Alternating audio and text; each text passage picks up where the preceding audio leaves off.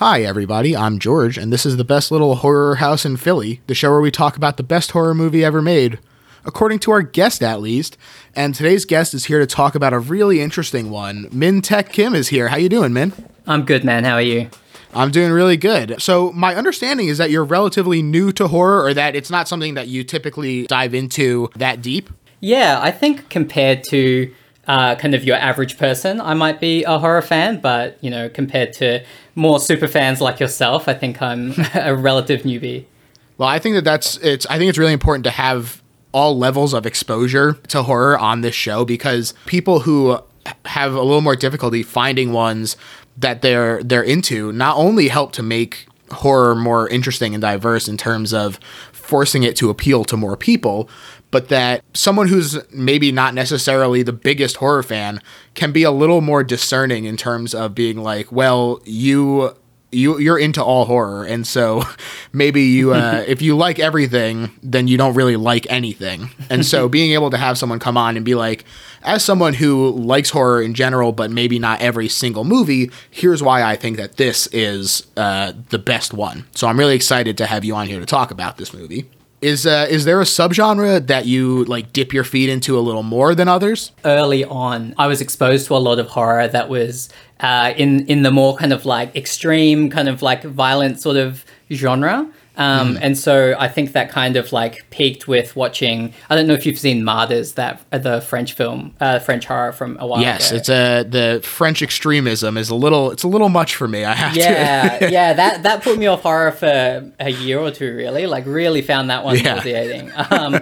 but yeah, I, have gotten really, uh, you know, back into it now. That there's all these kind of like artsy filmmakers who are really, you know, I- embracing kind of what I think is really special about horror, and I think that this film in particular is a really good example of like the kind of the kind of horror you can do where you're you're kind of it works on multiple levels. I think. Um, I mean, it, it's such a fun movie to watch without thinking too hard about it. But I think on rewatch, rewatch it really rewards kind of thinking through what the filmmakers are trying to get at. Oh, absolutely! And first of all, I just want to say that it's it's really exciting to hear how many people feel like they've been brought back into the genre by this new wave of horror.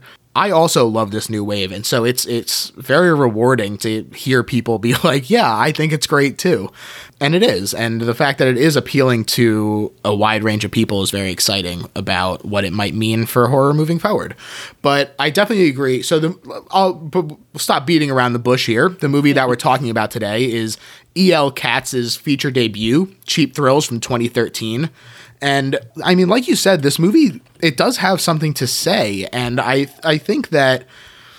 I, I wouldn't call it uh, ahead of its time in that like oh there were no movies before 2013 that talked about capitalism and and the dehumanization of poor people but I do think that in terms of the where our cultural conversation was at the time that this movie was ahead of its time. Yeah, I think that what what struck me when I watched it was that uh, I'd seen horror movies that had talked about this kind of uh, material kind of you know more more abstractly but this one felt like it was really taking a shot at it uh, head on it doesn't really waste any time setting it up um, makes it very clear kind of what what's going to happen very very early on um, and that directness about um, you know essentially talking about I, I don't know what to say like scrapping poor people scrapping against each other for the amusement of rich people, I think is, you know, it, it's just so direct from the first couple of scenes. Absolutely. So this movie was written by uh, Trent Haaga and David Chirchirillo, and neither them nor the director have done a ton of big name stuff since this. Although Katz did do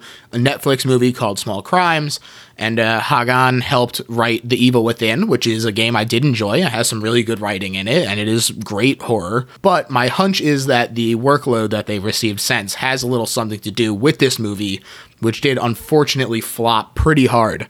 I did not know that. Yeah, so it grossed just under sixty thousand dollars on a. It was already only a two uh, two hundred thousand dollar budget, and it didn't even make that. Um, and it's also been completely eclipsed by the Sia song "Cheap Thrills" on Google, with uh, just one result on the first two pages for uh, for "Cheap Thrills." But it's interesting to counterpoint that and kind of the the audience reaction, which is a little lower. Uh, it's a it's a seventy But you compare that with the critical reaction and the way that people who are maybe a little more exposed to film uh, in terms of the people on Letterboxd, the aggregates go way up with an 88 for critic score and a 3.4 out of 5 uh, as the Letterboxd aggregate. So I think that that's a really interesting kind of reaction to the movie. And I think that the fact that it was a little ahead of its time probably has a, a pretty significant weight to bear in terms of why this movie did flop. You know, it's kind of that unappreciated artist sort of situation. Yeah, and without spoiling, I'm kind of. I mean, we will spoil the movie, but it, you know, it, I don't want to get ahead of ourselves. But there are a lot of scenes in this that are squeamish in different ways. That mm-hmm. you know, I can see why somebody might not want to market it, given that people are kind of eating their own fingers and uh, killing innocent animals and all sorts of stuff happening. That you know, you might not want to. You might not believe that it can be a kind of a mainstream hit. Yeah, I think that the odds were really kind of stacked against it. In, in, terms of cultural context, it wasn't a complete dearth of quality, but in my humble opinion, things were in a down moment for horror. Uh, you know, you had big things like The Green Inferno, um, which is bad in my opinion. a bunch of reboots like Carrie, um, Hansel and Gretel Witch Hunters. Uh, Warm Bodies, which was the death knell for the zombie craze, started by 28 Days Later. Mm. So, really, uh, just in terms of where horror was, it doesn't seem like maybe the most inviting scenario to put something like this into just because it doesn't feel like the kind of things that people are going out to the movies for kind of a, a, a, bad time for original horror, I think. Like pre all that stuff where people were kind of taking chances on these uh, low budget horror films. Yeah, and even if you look at what it was up against in terms of movies that had something to say, in quotes, uh, like The Purge, you know, you get this poorly communicated message in The Purge about how uh, deep down rich people are actually as bad and animalistic as poor people. And it's like, well.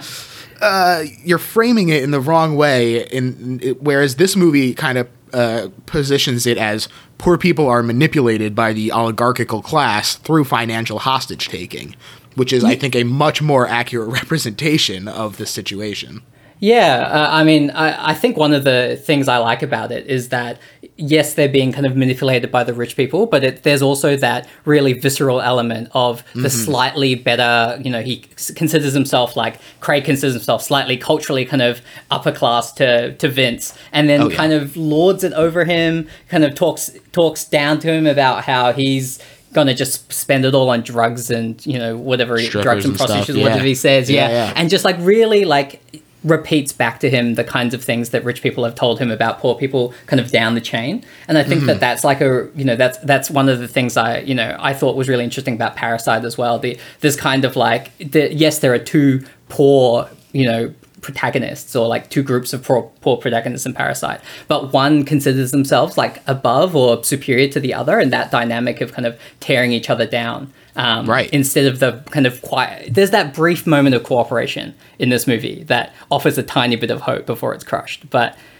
yeah, I, I find that element really interesting. The pitting pitting them against each other. Yeah, absolutely. And I think that you really hit the nail on the head in terms of you know Craig. He looks up at this insurmountable gap, and he sees someone in Vince that he can kick a little bit and give himself the illusion of a little more power and being better than someone and, and making himself feel better. So I think that that's a really interesting um, point to bring up.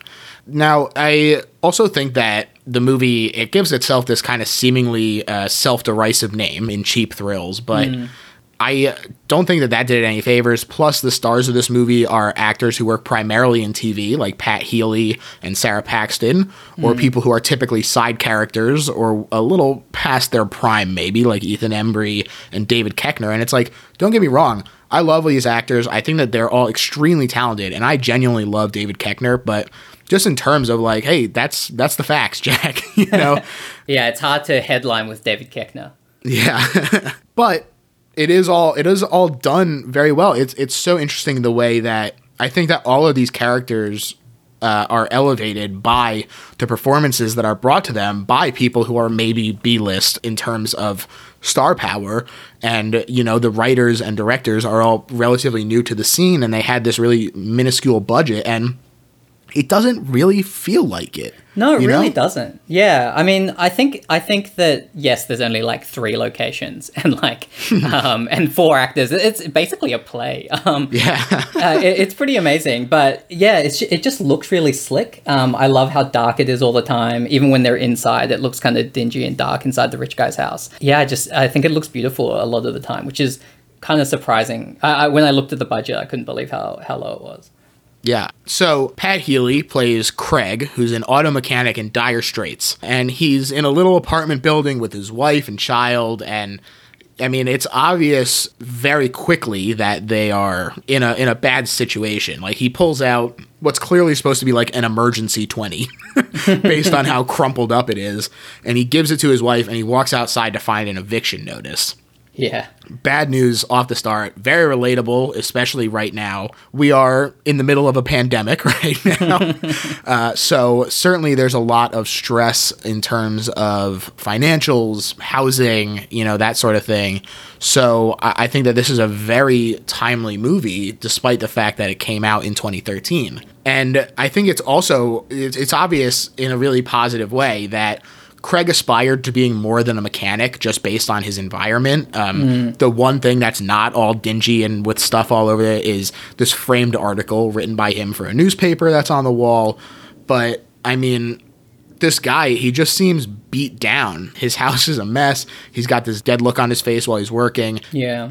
I think it feels very relatable in terms of like you take a job to make ends meet getting out of college and then doing that job makes you too tired to look for something else and the next thing you know it's a decade later it's such an iconic blue collar job as well the you know being mm. a mechanic and like landing somewhere that's actually like a lot more secure well was secure until he was downsized um, compared to where vince is is like really interesting that he feels like beat down and morose about his station in life and yet the guy that he ends up meeting is clearly in a much worse position right and as you as you uh, alluded to he can't even rely on this job, which is ostensibly pretty consistent because uh, he gets called in to say that they're downsizing and that Craig is on the chopping block. And so he can't even rely on this job that wasn't even making ends meet. So, yeah. uh, really, a, pretty a grim first sequence. Yeah. but they're really great at using this production design and the setting to communicate with the audience in a visual way, which I think also is very play like. It's clearly a depressed area, and there's this like adult movie shop and 99 cent store right next to him. Both things typically found, quote unquote, across the tracks, as it were. Mm. And so I, I think that you kind of get this simpatico nature between Craig and his environment. And he can't face the truth of this firing. And so he heads to a nearby bar where he meets an old friend from high school, Vince, who is played by Ethan Embry, and he hasn't seen him in five years. Which, I mean, that's they're definitely not five years out of high school. So uh, the baby is also they say the baby's 15 months. The baby's clearly not 15 months old. They just making do with what they have. yeah. Well, it's yeah. funny too that like it on some level that almost feels like he was keeping in touch with people until he wasn't a writer anymore, mm. and like then he just you know severed ties and went dark. And uh, and so now I think this is also evident in the fact that he lies to Vince and says that he's still writing, which it's like this really pretty sad moment for Craig, where not only has he fallen from his aspirations, he's now unemployed from even that. And so, you know, trying to hold on to his last little shred of pride, he lies to his high school friend. And really, you're just like, man, this sucks for this guy. yeah, it's such a sh- shitty situation. Uh, I think there, I, I'm trying to think of like, I'm not even sure if this is right, but I think in Dublin there's, there's a story where a guy gets downsized and goes straight to the pub. And it's just like never a good sign when your story starts with losing your job and then drinking your sorrows away. Nothing. Yeah, it's like you need that money, dude. yeah. and so he realizes that Vince is still in uh, collections, we'll say, and he tries to be coy about finding out how deep the shit he's in goes. before mm. before finally admitting that he's in trouble and needs uh, forty five hundred dollars. Nothing to sneeze at, to be certain. And and it's funny because Vince, at the very beginning of this movie, he offers to loan him a couple hundred bucks. I know. Early sign of good guy Vince. Yeah. he says $4,500 is a little rich for his blood, extremely understandably. I certainly could not just loan somebody $4,500. I don't think I could loan them a couple hundred dollars. So, not someone you haven't talked to for five years. Yeah. And I mean, this scene is really great at kind of just setting up their relationship, but there's the co- like you get your first instance of the comedy in this movie, which is just pitch black and absolutely delightful. It's so funny. Yeah. Vince's response to Craig asking about how much trouble he's in is that he once broke a guy's arm over eighty dollars while the Oof. guy's daughter watched. it's like what yeah, big big trouble. yeah. Craig goes to the bathroom where he encounters the back of David Koechner snorting coke through a 50 which he promptly drops in the toilet. And this is some more great visual storytelling because instead of showing us every single step of Craig being like, oh, should I get this 50? Oh, I'm reaching in. Instead, we just see Craig leaving the bathroom shaking one hand. great, great visual storytelling. They really don't waste time in this movie. Like we're, we're, we're, something like five minutes in or something. We're like ten minutes into this movie, and we've already got pretty much every character other than Violet set up. Yeah. So I think a thing that would be fun for us to do as we go through this movie is to talk about our reactions to all their actions. So the first question is would you take this 50 out of the toilet? I would definitely take the 50 out of the toilet. Um, in Australia, we have plastic money, so that makes the decision much easier. Uh, with your. yeah, we have this cotton bullshit. yeah, your um, primitive American money. Uh, it's a bit of a dicey proposition, but I think I'd still take it and dry it out somewhere. Uh, yeah, I agree with that, especially since he didn't use the toilet. He was just snorting coke in there. So I agree. I'm going in for that 50. And Craig discovers that Vince has been pulled aside by Colin, who is David Koechner, and his wife Violet, played by Sara Paxton, who wants to buy them some drinks in exchange for some company, saying that it's Violet's birthday. And Sara Paxton, it's she has a really interesting role in this movie because it's true that she's not given a ton to do. Yeah. But her performance in the background, I think, is really kind of integral to this movie. She just oozes disinterested trophy wife with her body language. Oh boy. Yeah, it's a great physical performance, but later on when we're watching kind of the reactions that they're having to the escalation of these bets that that will happen, you know, it's it really I think a lot of it has to rely on her reactions because she's starting from this base level. So I, I think that she does a lot with maybe a little less appreciation uh, than she deserves based on some of the reviews that I had looked at. So yeah, I think like it, it's underappreciated how much she is the primary instigator of this. Uh, like mm-hmm. really early on, it does seem like uh, Colin or David Koechner's character um, is the one kind of pushing this forward. But like I think towards the end of the film, you really get the uh, sense that they are really like co-conspirators, and she is maybe the primary instigator of this this whole scenario. Definitely. And I think that it's also really interesting how the sort of um, class warfare that's inherent in their different situations comes across right away because Colin is being both friendly and generous, but he is throwing money around like crazy. And the idea that he has the money to do this while Craig is dealing with his problems creates this really interesting tension between the two characters immediately that I think Pat Healy does a really incredible job communicating. Yeah, it's pretty aggressive how much he's being obnoxious about how much money he has. Yeah, I mean, uh, he's bragging about his $10,000 tequila. He's tipping the waitress $100. And it's like, yes, that's great that he's tipping her, but just like, you you just compare the situations where it's like you, you understand why maybe this might rub Craig the wrong way. but Colin does mention that they like to bet on random stuff, and as an example, offers fifty dollars to whoever can drink a shot he pours first. And this is some more, I think, great comedy in that Vince just pounds it back while Craig is just like, wait, what? um, but they are getting drunker and drunker as as they're doing this. Things begin to escalate, and they head to a strip club with the dangers of the bets as well as the payouts increasing. And so Vince makes good on a bet to slap the butt of one of the strippers in this no touch strip club, and they immediately like run out. But a, one of the bouncers comes out to be like, "Hey, you can't do that," and like intimidate them And so Colin offers Craig $500 to hit the bouncer first. And God, the disbelieving smile on the bouncer's face is so funny, especially when Craig actually does it, which, I mean, hey, respect to you, Craig. So here we go for $500. If you're being thrown out by a bouncer, are you going to hit this bouncer first? Uh, absolutely not. This is where like Craig should have been out. I'm definitely out at this point. I'm not getting beat up for 500 bucks. Um, I don't have an eviction notice at the moment. Maybe that would change my view. But boy, yeah. That, that's the turning point for him. Really, he mm-hmm. he really takes it seriously from there on. Right, and it's funny because you know fifty dollars certainly nothing to scoff at, but the jump from 50 to 500 for him it's significant $500 feels much more like an amount of money that you can do something with as opposed to, you know, getting lunch for yourself and your wife. you know? Yeah.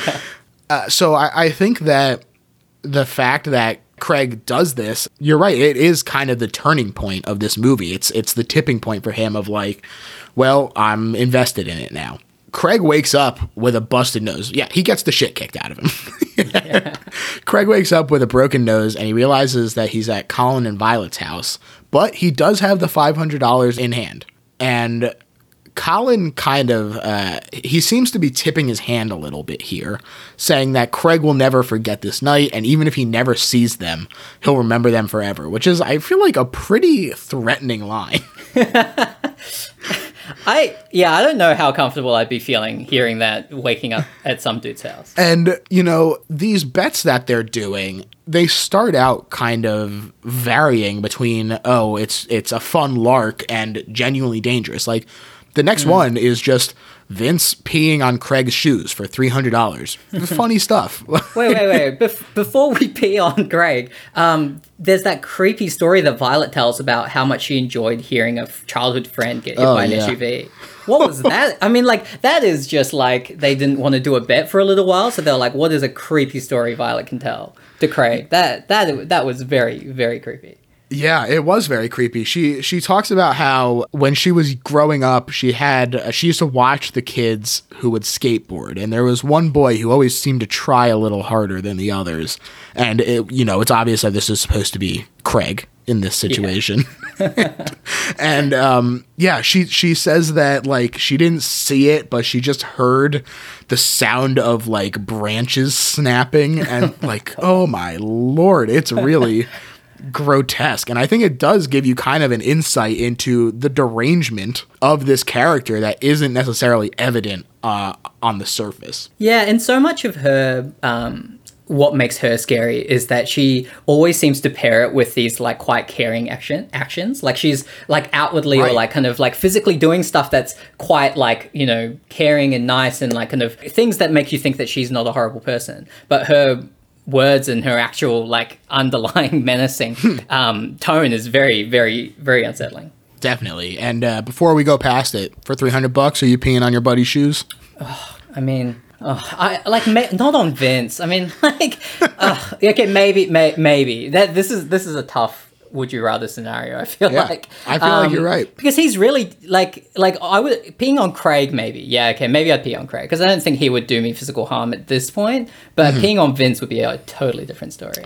Yeah, I think it does depend on uh, on who the PE or the PER and the PE is. you know, uh, um, I think, boy, three hundred dollars is a lot of money. I, I think that I would take the risk and that I would I could convince them that it was you're just so a joke. vulnerable. Like you're. it's true. Man. It's true. But at this point, they don't know he's got a knife, which, spoiler alert, Vince has got a knife. but yeah, I, I, think that I would take the risk for $300 for either of them. So yeah. There you go. Um, Craig is pissed, to put it mildly, and um, he goes to clean up in the bathroom, and Vince goes with him, saying that while Colin was getting Craig some painkillers, he saw a ton of money in Colin's safe and decides that they should rob him because it's a drop in the bucket for Colin and Violet, but it's a whole new life for the two of these guys.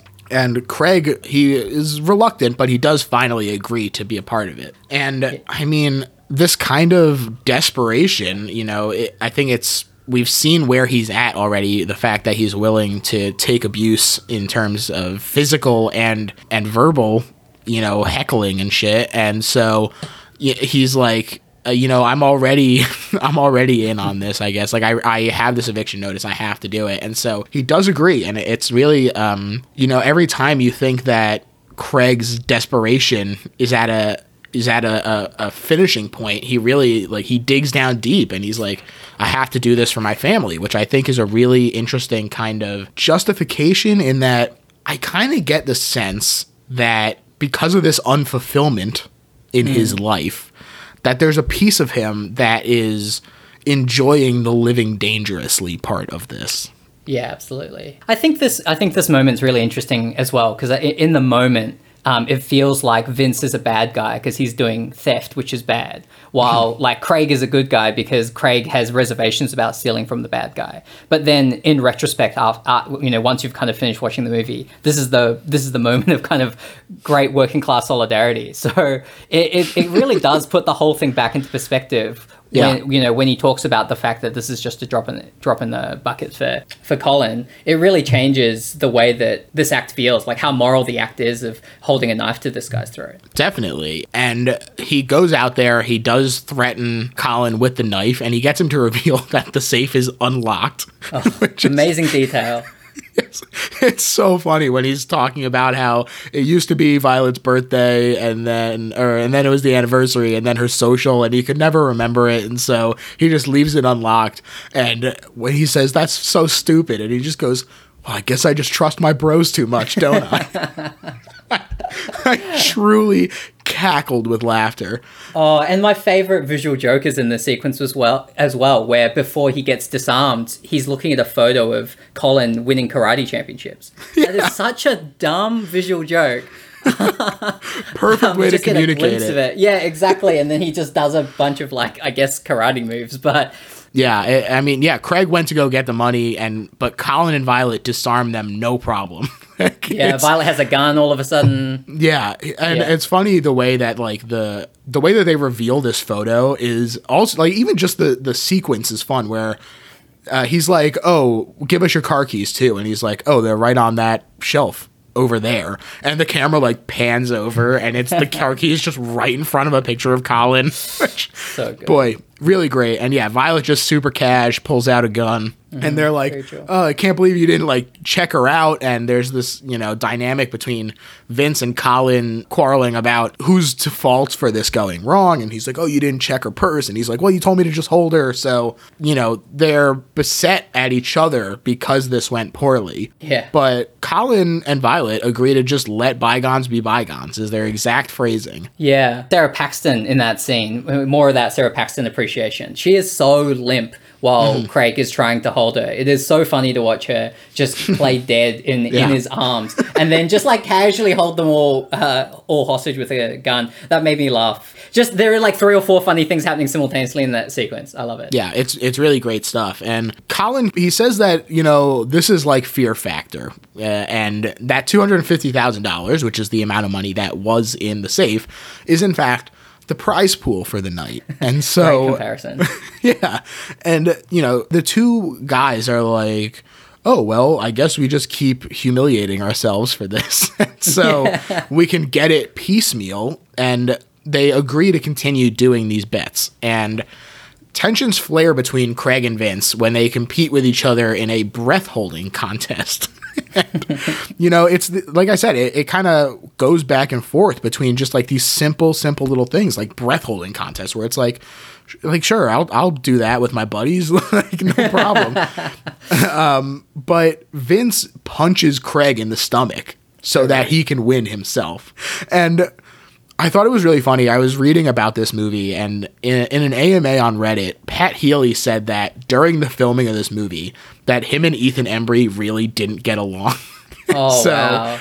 And so, like, watching him, like, be gleefully punching him in the stomach, I'm like, okay, I gotta, I see this tension between them. But oh that goodness. real life kind of uh, disdain, I think, definitely helps with the performances. Absolutely.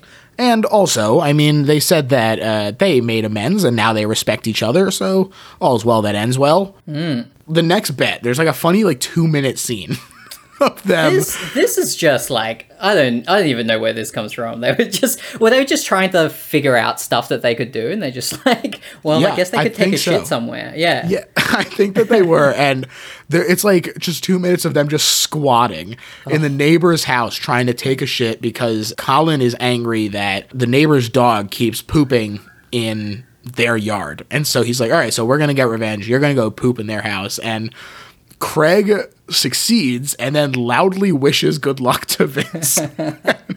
he wakes up the family daughter. Just really funny stuff. But to kind of counteract this, we start to see Vince like going off the rails a little bit. Uh, He's been getting coked up this whole movie. He's getting more and more violent. You know, he punched Colin and or he punched Craig in the last bet. He offers to kill the neighbor's dog in this one. You know, to say, "Oh, this is real revenge," and then he's throwing Craig around Yeah. this uh, intensity getting ratcheted up as I think it reveals a little bit about the desperation that maybe we're not seeing from Vince's side. That like maybe if we had followed Vince at the beginning of this movie instead of Craig, you know, we might see that he is in a similar situation in terms of like things seem desperate for him. Yeah, and Vince is really like Uh, genuinely upset that Craig is getting money. Like it's not it's not as it comes across as him being upset that Craig is getting it rather than that he is missing out. And I think that's really interesting that Craig is mm-hmm. very self-centered. He's not really he doesn't really care whether Vince gets money or not. He just cares whether he does. But Vince gets increasingly upset that Craig is doing well in this situation and he is not. Instead of we should both be getting it, he's like, well, if I'm not getting it, he shouldn't get it either. Instead of Yeah. I'm happy for my friend who is on the way out, he's being evicted. It, really kind of, I think, puts a, a striking lens on their interactions and kind of the whole setup of this movie. Hmm. The next bet is for Craig to have sex with Violet. and, like, Wait, wait, wait, wait, wait. You need to tell me whether you would take a shit inside the neighbor's house Oh, for 1200 bucks. wow, that's right. I think Um, we'd both hold our breaths for 500 bucks. I mean, I think that's that's Yes. a very reasonable one to do. Right. Uh, ah, boy, taking a shit in the neighbor's house. I think that if I went there and I tested the door and it was open, the way that it was in this movie, that I might do it. But there's a small child in. I mean, why is the door unlocked? There's a small child living like one door down. This, it was a very That's what I'm saying, man. If they're that irresponsible, then they deserve the rogue pooper. Oh man, I mean the as they correctly point out, this is an extremely dangerous thing to be doing from a legal standpoint. So Yeah, I only gets yeah. heightened by the child watching them poop. So boy, Yeah. I, I think this is this is too much for me. That's too much for you. I, look, Yeah, I I it- it's it's very easy for me to say that I would. I, I it also I think that the fact that he's one drunk, two, you know, already this far down the rabbit hole. I think that those also uh, have a pretty big impact. I think if this was the first thing, I probably would be like, "No, I'll see you guys later. Okay, bye." I mean, there's a also like just the practical aspect of like, can I actually take a shit once I'm Yeah. that freaked out and anxious inside some stranger's house? I mean, look, I, I'm not going to bet bet on myself being able to do that. I don't want to Yeah. get in there and just sit around. So yeah, no, I'm out. a fair point, and uh, probably for the best. so yeah, so the next bet is for Craig to have sex with Violet, which Vince is like, "I'll do it for free." Truly a bizarre scene. Like again, like very hard to understand why this is even in there, other than like breaking down Craig's inhibitions. Like It makes me laugh. Exactly. Like what, what what will Craig not do? And it's like he will cheat on his wife for his wife. I guess He is will- what yeah. we're at. Yeah, yeah. Exactly. Yeah, he's like he's like, "Oh, I love my wife" is like the last thing he says to her, but it's like the amount that he's getting is the exact amount required to pay the rent. And I mean, god, how do you say no to that? And you know, it's funny too because he doesn't see this, but Colin is sitting there cranking off on the couch. Oh man. like and Vince has already signaled that he's homophobic, right? He like the Yeah. first thing he says early on is like, well, actually, no, it's not that early on. It's like just a- just after they uh, re rejoin the game. Um, Yeah, he's I'm like, not "Oh, doing I'm any not gonna gay stuff. him off." Yeah, Yeah. yeah.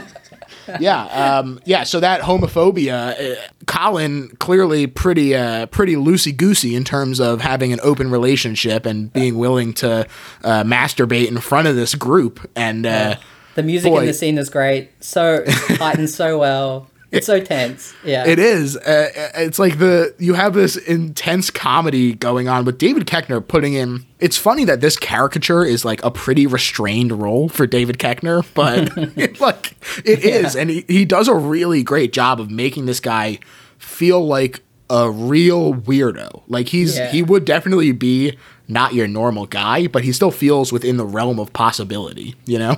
Yeah, and the throwing money on him afterwards is oh so perfect. God. It's so degrading. Yeah, and yet like so on brand for the character. It just oh, it's so good. Yeah, yeah. He goes to clean up and just throws money on him and Craig is humiliated and he feels guilty, and so he withdraws from the game and he goes home, having earned enough money to delay homelessness for the time being. And Violet is upset and she withdraws, but Vince is desperate to keep the game going. Again, I like I said, I think that there is something more going on. He is hitting the coke pretty hard, so maybe it's that he has a drug problem. Who knows? Like mm. there, there's, but there seems to be more to Vince than just like, oh, uh, he's a little bit of a loose cannon, you know? Mm. Yeah, definitely. So Vince offers to do anything and Colin, just kind of offhand, because he's clearly not into it anymore, suggests the amputation of his pinky finger for $25,000. And just as Vince is about to accept, Craig says, psych, and returns to the game.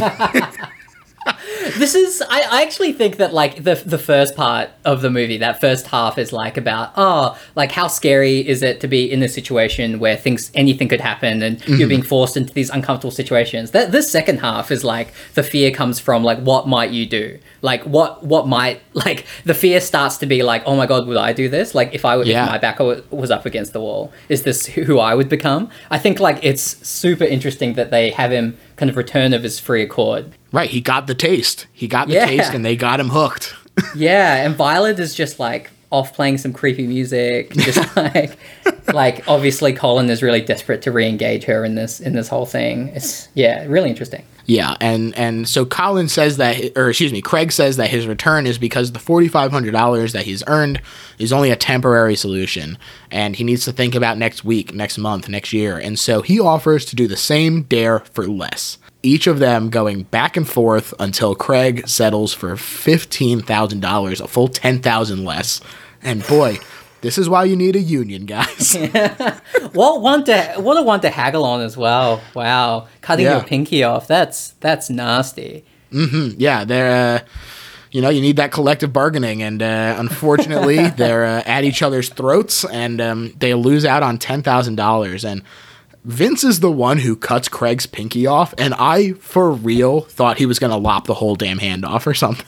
yeah. Does he? He he seems to know like offhand the cost of reattaching a finger. Is that like a thing in America that you guys just just across healthcare prices at all times, being like, if this happens to me, it's eight grand. If this happens to me, it's twenty grand. Uh, no, I think the idea is that he was just like doing a high end ballpark. I genuinely have no idea how much it would cost to uh, reattach a finger, but it should be zero. So I would I would not be doing this for twenty five grand. I mean, that's like I do not have the stomach for that kind of pain. So yeah, see, that's Oof. the thing. If it all happened exactly as Colin wanted it, or as Craig wanted it to happen, those names really should have been more different. uh, if it all happened as Craig wanted to happen, where he gets to like snort the painkillers first, and and uh, you know he gets to just hold it there, and it's like you kind of understand his logic, where he's like. It is just a pinky. Oh man! and it, if you could get it reattached, that's the thing. It's also late. Like, I don't know that he's gonna be able to get to a hospital quick enough that they're really gonna be able to put it on and it'll feel the same. So, look, I need to type it a certain words per minute. This it's not it's not happening. I can't can't lose the spinky. And yeah. like they they're gonna cauterize the wound after. Like that's oh, supposed to yeah. make you feel better. Like oh, oh man. I mean, I guess you don't die of bleeding out, but also it's a whole nother level of pain for sure. I, I'm going to say that I probably wouldn't do this either, even though, I mean, even $15,000 is more money than I've ever seen in my entire life. But I, I don't I don't think I could do it. Yeah, it's It's pretty. Certainly not for 15. Maybe for 25, we'll start talking again. But yeah. and certainly not after haggling. I mean, that makes it feel so mm-hmm. much worse. Oh, yeah. Yeah, where you're like, oh, I had this amount. it's Just gone. lost 10 grand. Yeah. Yeah, and so I really went through like a damn roller coaster with this scene, dude. Like I was scared waiting for the chop. I was laughing my ass off at his slow realization that it happened. I was grossed out when he has to rip off the last Oh. little bit it's attached by. Oh, whose job is it to make a half attached finger for, cl- for the close up? That's That was amazing. Yeah, it looks great and it's so gross and like you have all these things you're going through this and then you get like a minute of him just bloody sobbing on the couch and it like it really made me sad. Yeah. And Vince just looks like happy about the whole thing. Like that, it really comes through how much he's enjoying Craig's suffering. Yeah. The dog that Vince kidnapped, offering to kill, is still wandering around the house, and he dies trying to eat Craig's finger.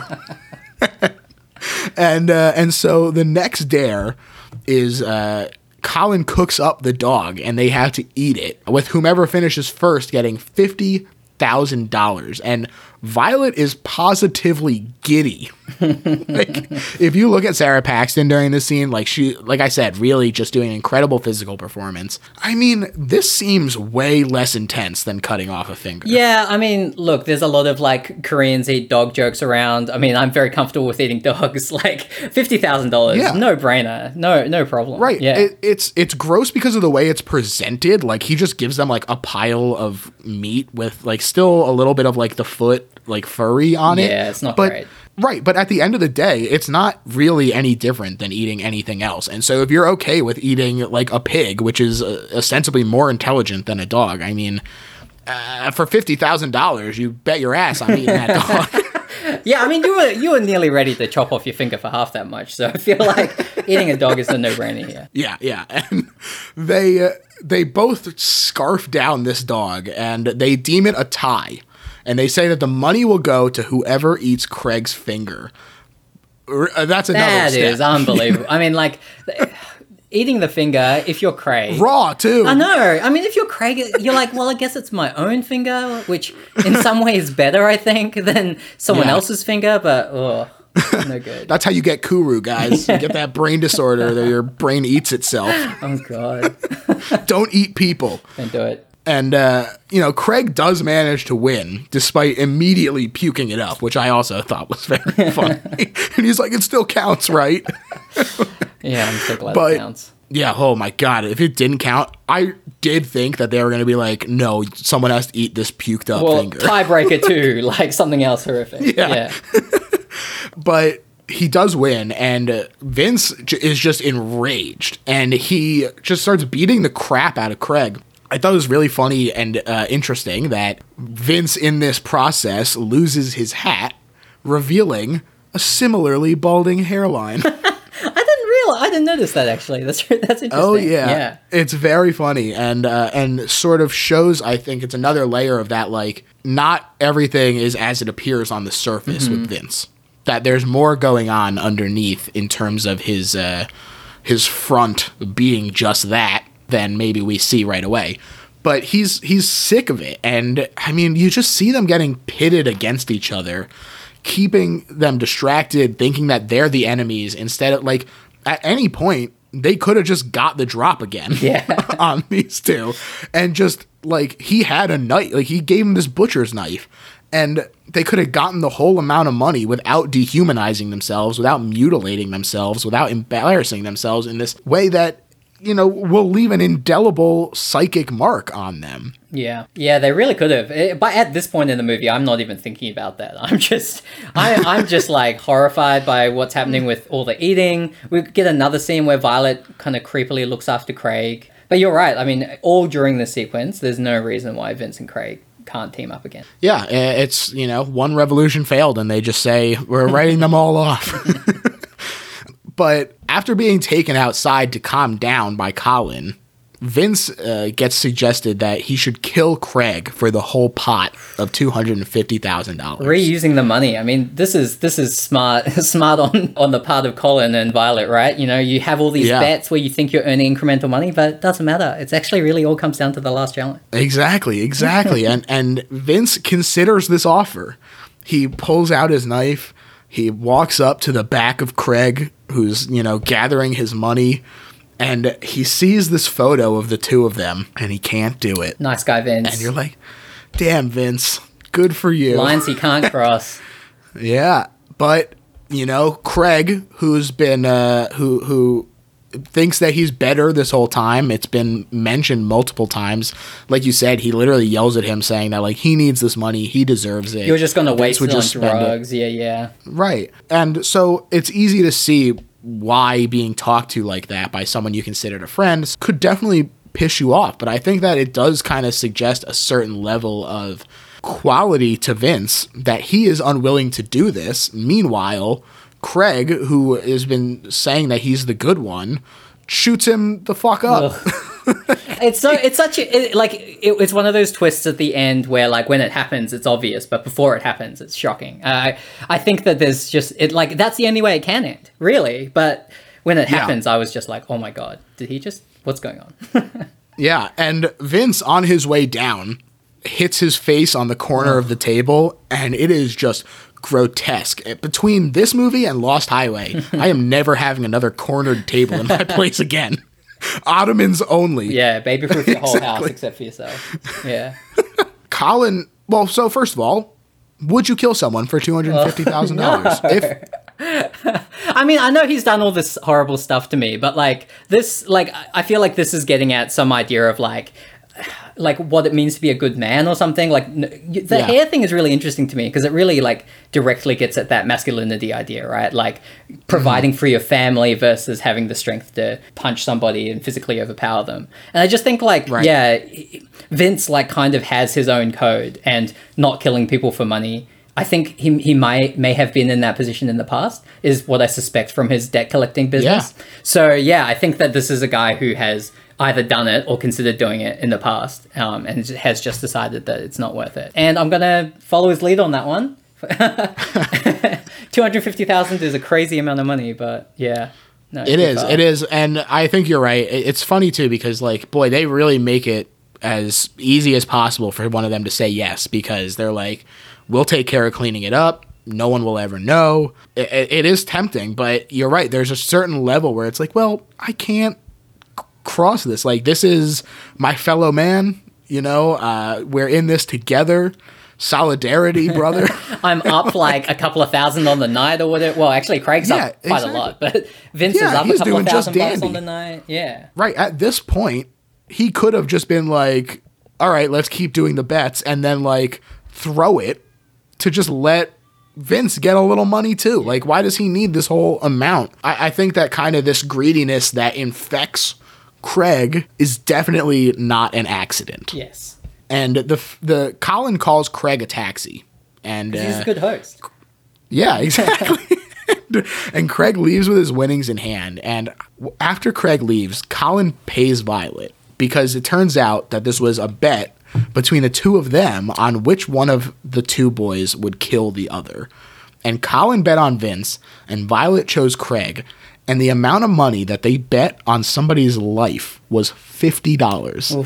And it makes all that nursing seem so much more pointed. Mm-hmm. Just like, got to keep you healthy, got to murder Vince. yeah, and I mean, God, that the idea that somebody's life to them is worth two uh, is worth fifty dollars, like I think it really just speaks to their lack of humanity at that point. Yeah, absolutely. And the film ends with Craig arriving home, who and like comforting his child when the lights turn on and his wife appears, staring at Craig covered in blood and the money strewn all over the room. Blood money. And I think yeah, it's really, I think, a very poignant final shot. She is not happy to see him. Like, she is not. No. I mean, she is no. horrified by what she sees. Right. I mean, she has no idea what's been happening all night. He was like, give me 45 minutes several hours ago. And this is after he had already been out until 2 a.m. and had lied about where he was going and what he was doing and not telling her about being fired, which she found out about from his coworker. like, yeah.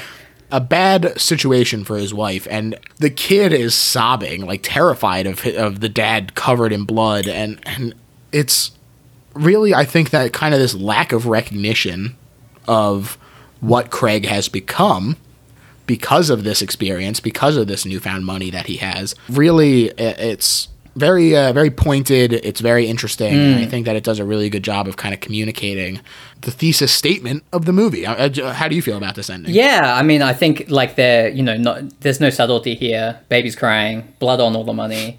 Um, he's covered with blood. I, I think that it, it really hammers home super hard. Um, what the movie's about, and then the the title over there over the final shot, which I think of as like a Michael Haneke move, but yeah, just mm-hmm. I think it's just very, very clear that this guy has done some horrible, horrible things. And cheap thrills is an interesting kind of way to kind of way to end it because it. I don't know whether they're referring to Colin or whether they're referring to Craig or yeah, I mean there, there's kind of a lot of ways to take that title at the end of the film. Absolutely, and you know we've now reached the point where we're gonna sum up why this is the best horror movie ever made. So, you know, definitely make sure that you get all your thoughts in. I know that like it's interesting because to me this movie like it kind of belies the depth to it in terms of like the title and the surface level aesthetic of like oh they're eating a dog and chewing on their own fingers. Like, yeah. so so i'm really curious. I, I definitely want to give you your platform here. Tell the people why this is the best horror movie ever made. I, I think that you know the, the reason i picked this film is because what i love about horror is that like if you really dig deep into something that is scary like scary enough at least you get to something quite meaningful. Like i, I wonder whether they came up with this structure that kind of escalates and thought it would be a fun idea for a movie and then just kept working on it and iterating and working on it until it became something that had kind of a surprising amount of depth. But you don't have to pay attention to any of this depth. Like it's quite a fun roller coaster, you know, whether you're thinking about class or masculinity at all. So, I, you know, I, I guess the reason I would tell people to watch this is because it opens up a world of these kind of low budget, really well thought out, really well conceptually like situated movies, and it's at minimum an extremely fun time. Yeah, I, I, think that you've you've really kind of summed it up perfectly. It is a really fun time. It has a lot of the gross out stuff of